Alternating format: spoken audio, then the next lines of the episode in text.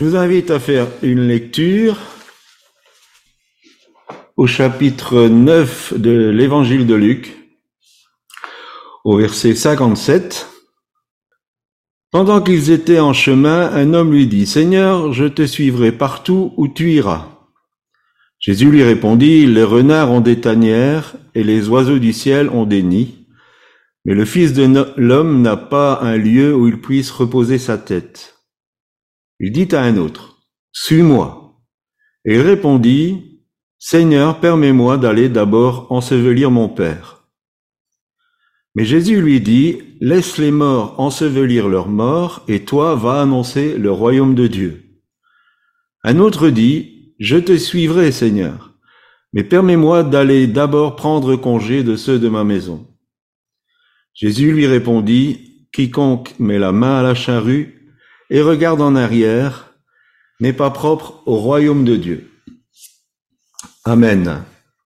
Luc chapitre 10 verset 2 nous dit, il leur dit, la moisson est grande, mais il y a peu d'ouvriers. Priez donc le maître de la moisson d'envoyer des ouvriers dans sa moisson.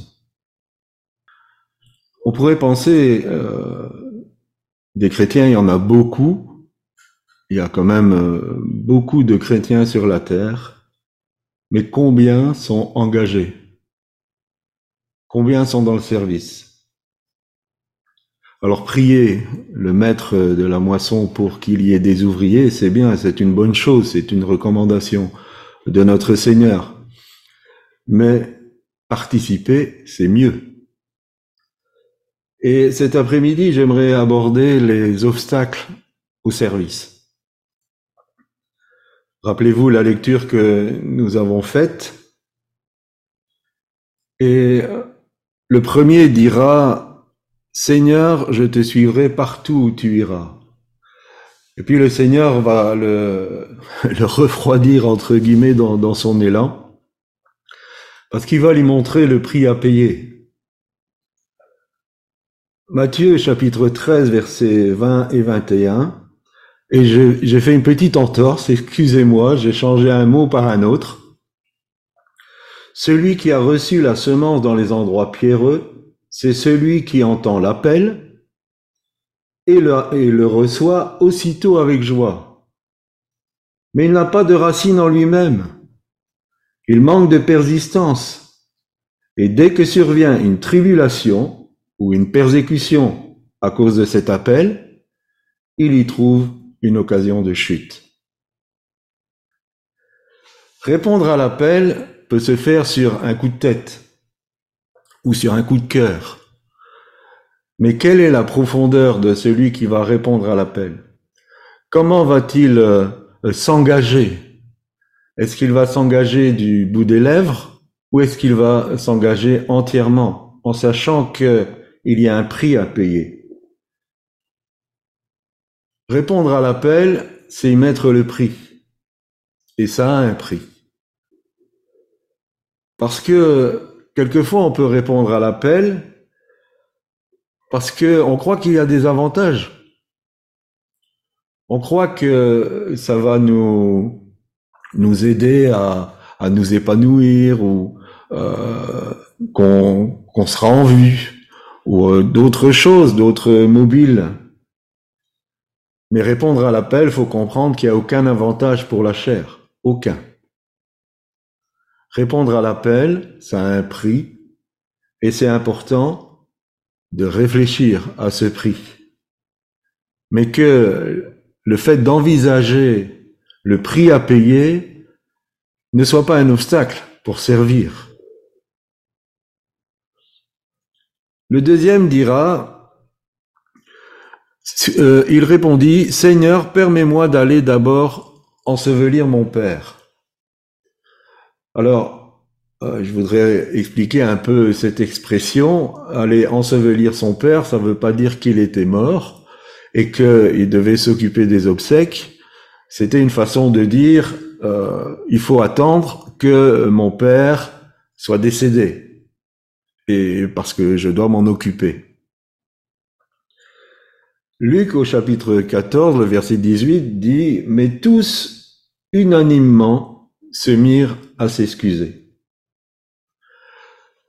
Et nous avons là un des obstacles majeurs au service, c'est le fait de remettre à plus tard. Le fait de toujours attendre quelque chose euh, qui sert d'excuse pour servir. Pourquoi? Parce que l'appel n'est pas prioritaire. Luc 14, 18 euh, nous parle de ces personnes qui avaient été invitées aux noces et qui avaient d'autres choses, avaient d'autres priorités. Alors ces priorités, ça peut être euh, euh, la consommation, les achats, comme celui qui avait acheté un champ, qui avait acheté l'autre qui avait acheté des, des paires de bœufs. Le, le confort, le confort relationnel, de répondre à l'appel, on va perdre son confort, ou comme dans notre film, on va perdre le confort de, de l'Église. Il y a toutes sortes de, raisons pour euh, repousser à plus tard, quand l'appel de Dieu retentit. Et euh, dans ce message, je ne veux pas me limiter au fait euh, de s'engager pour aller sauver les perdus. Bien sûr, c'est la mission de tout enfant de Dieu d'aller sauver les perdus, mais aussi de, de servir dans le domaine, dans la particularité que Dieu nous a donnée. Alors on peut attendre une prophétie. On a besoin d'une prophétie. On a besoin d'une parole euh, qui fait tout trembler pour dire, voilà, Dieu me parle. On a besoin du réveil. Tant que euh, c'est mort, tant que la situation, elle est comme elle est, ça va pas aller. Donc, j'attends, j'attends que le réveil se manifeste. On peut attendre aussi que les circonstances changent. Bah, aujourd'hui, je suis trop jeune, trop jeune pour passer ma jeunesse à servir. Ou euh, quand je serai marié, ce sera mieux.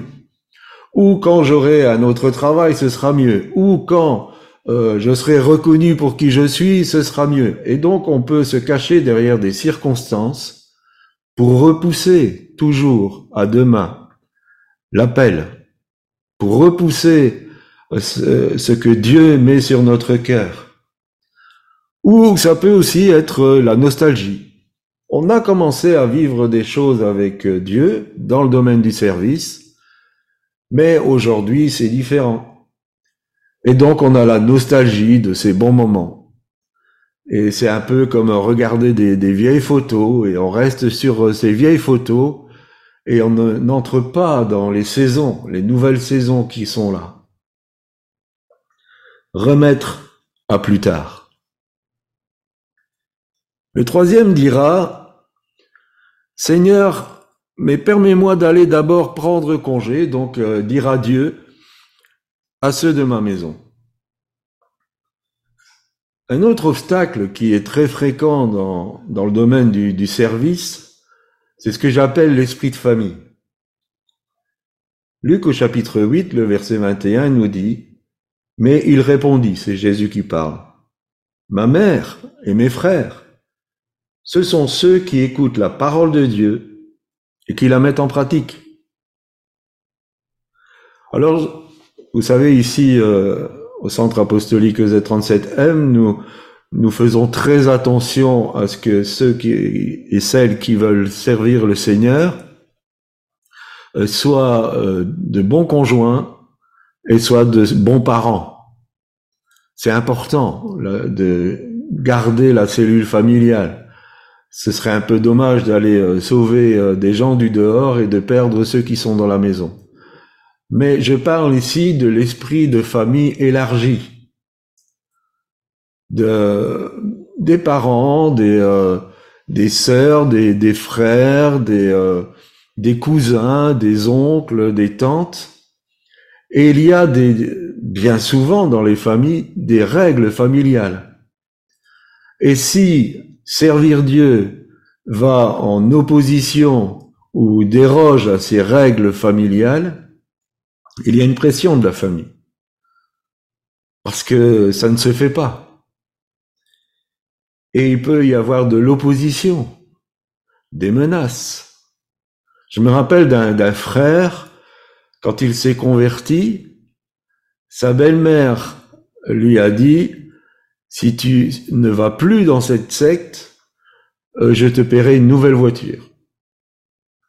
Il peut avoir ce genre de, pression ou de menace, de dire euh, si tu sers le, Seigneur, euh, nous te renions, nous ne te connaissons plus.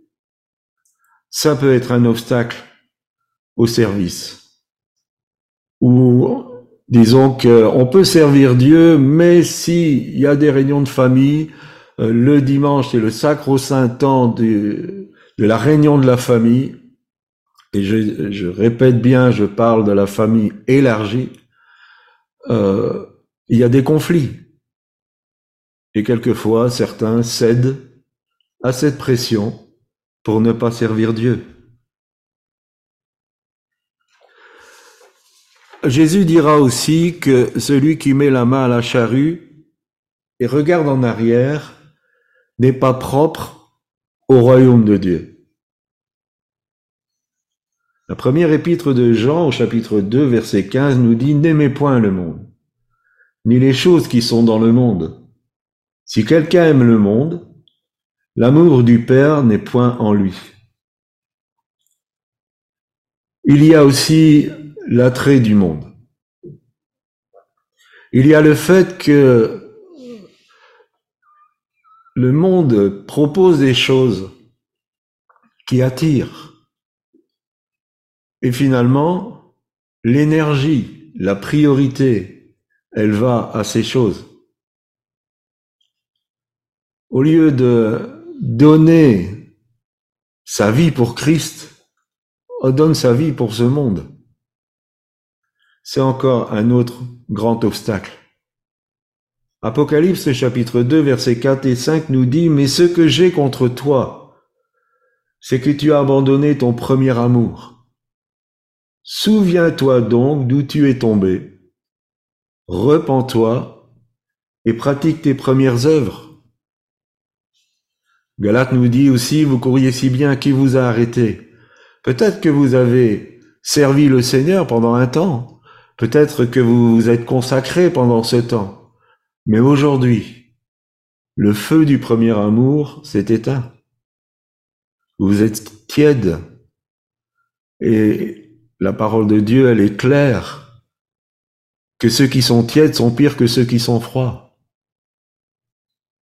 Et le Seigneur dit, rappelle-toi, souviens-toi d'où tu es tombé. Rappelle-toi le feu que tu avais pour servir Dieu.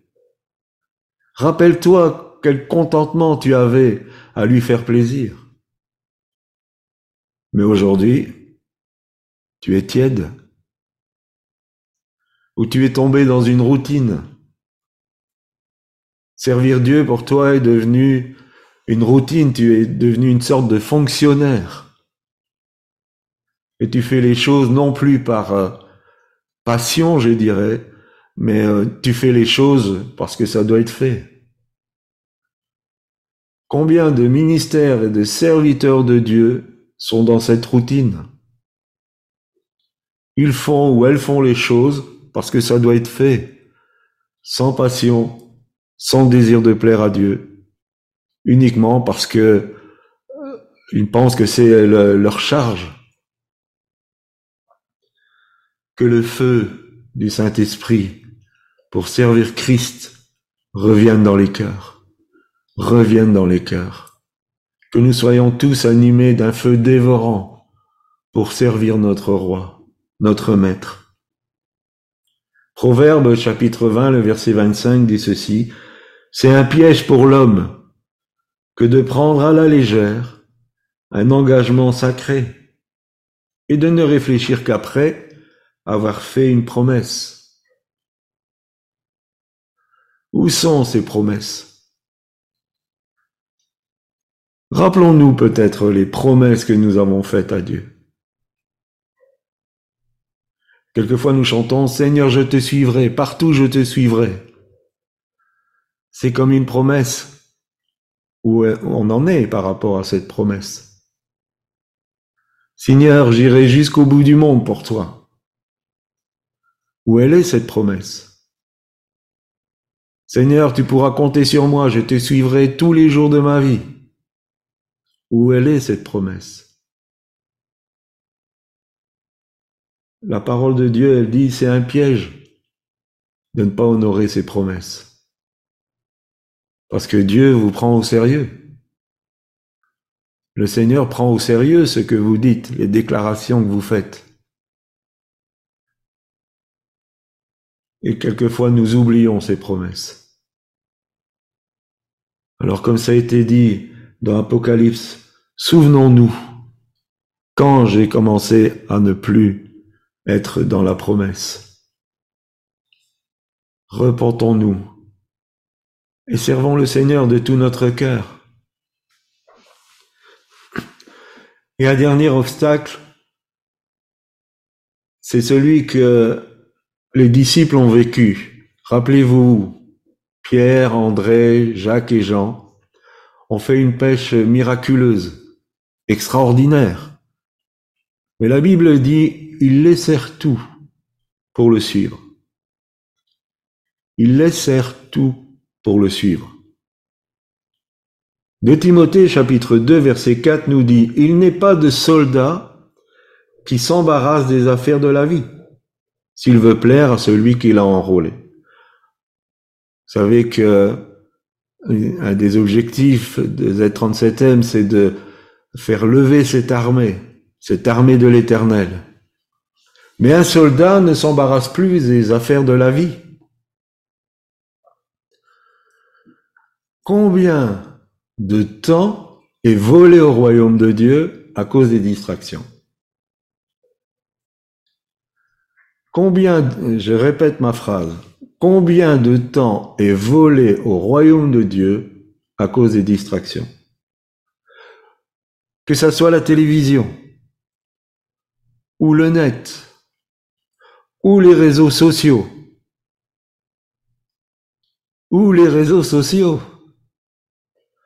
Alors il y en a une flopée, que ce soit Facebook, Twitter, euh, Instagram, TikTok maintenant, euh, euh, YouTube, ou ce que l'un et l'autre dit. Combien de temps est volé au royaume de Dieu à cause des réseaux sociaux? Combien même de besoins élémentaires sont volés à cause des réseaux sociaux? Que ça soit bien se nourrir, bien se reposer. Alors bien sûr, on peut y être euh, pour euh, servir Dieu. C'est un moyen pour servir Dieu, de propager sa parole. Mais combien de temps sont, est volé pour autre chose? Combien de, de personnes veulent entrer dans le service, mais elles n'ont pas tout laissé? Parce qu'elles veulent garder leur conception du service. Parce que ce qui est à leur disposition ne, rentre pas dans, dans leur désir, dans leur rêve. Combien veulent servir dans un domaine alors que Dieu les appelle dans un autre domaine? Et peut-être que cet autre domaine n'est pas du tout humainement intéressant. Alors bien sûr, on laisse ces tâches-là pour d'autres. Parce que moi, je suis appelé à. Mais pourtant, il y a des opportunités qui sont là et qui semblent peut-être pas très euh, valorisantes. Mais derrière ces, euh, ces portes qui semblent non valorisantes, il y aura le, ces biens, bons et fidèles serviteurs ou parce que notre conception, elle, elle, elle, se base en disant, bah, il faut faire comme ça. Et donc, tout l'enseignement de Christ, tout l'enseignement du Seigneur pour nous apprendre à faire les choses, n'arrive pas à rentrer, parce que nous voulons faire selon ce que nous pensons que ça doit être fait. Ou un autre obstacle, c'est parce que ça rentre en conflit avec euh, nos intérêts personnels. Ça rentre en conflit avec euh, ce que nous souhaitons. Combien de j'ai pas envie? J'ai pas envie. Et si vous prenez 1 Corinthiens 13, l'amour n'est pas envieux. Donc chaque fois qu'on dit j'ai pas envie, on dit j'ai pas d'amour.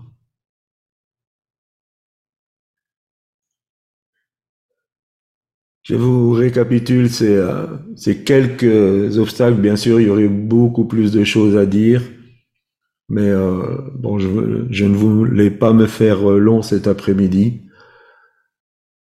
Premier obstacle, de ne pas calculer le prix de ne pas imaginer l'importance de l'appel et de le prendre à la légère. Deuxième obstacle, de toujours remettre à plus tard, à cause des circonstances, à cause de, de telle ou telle chose. Troisième obstacle, l'esprit de famille. Parce que si on sert le Seigneur, on va déplaire à la famille élargie. Quatrième obstacle, de revenir en arrière.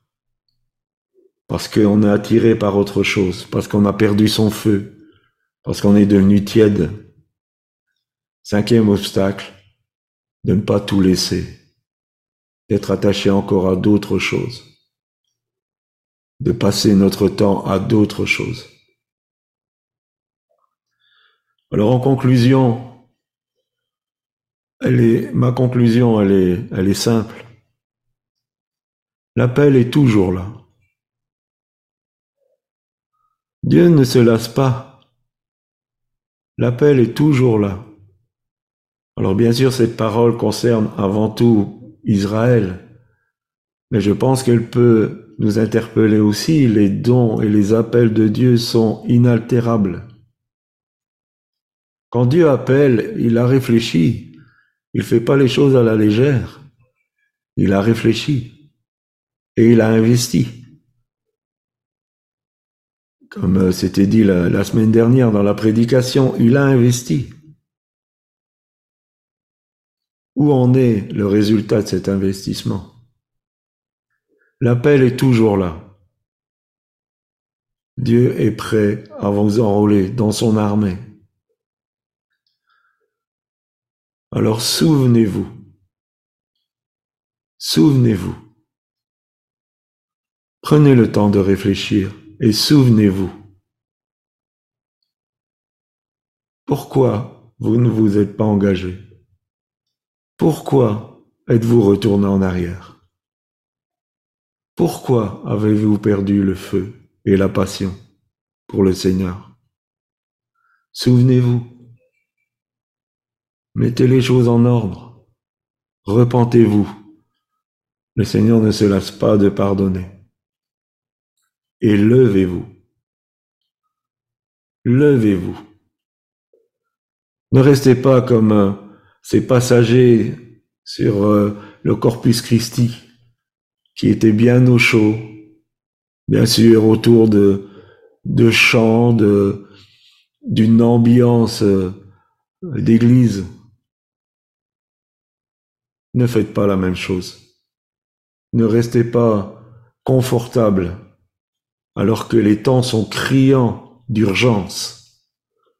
Les temps sont criants qu'il y ait des ouvriers pour servir Christ, que ça soit pour aller sauver les perdus, que ça soit pour euh, ramener à Christ ceux qui se sont égarés, que ce soit pour euh, édifier fortifier ceux qui sont déjà dans la maison. Il y a une urgence, une urgence parce que les temps sont courts et beaucoup, beaucoup sont en train de se noyer. Je vous remercie de m'avoir écouté et je demandais à ma petite chérie si elle veut prier. Merci Seigneur. Merci Seigneur pour ton amour, pour ta fidélité.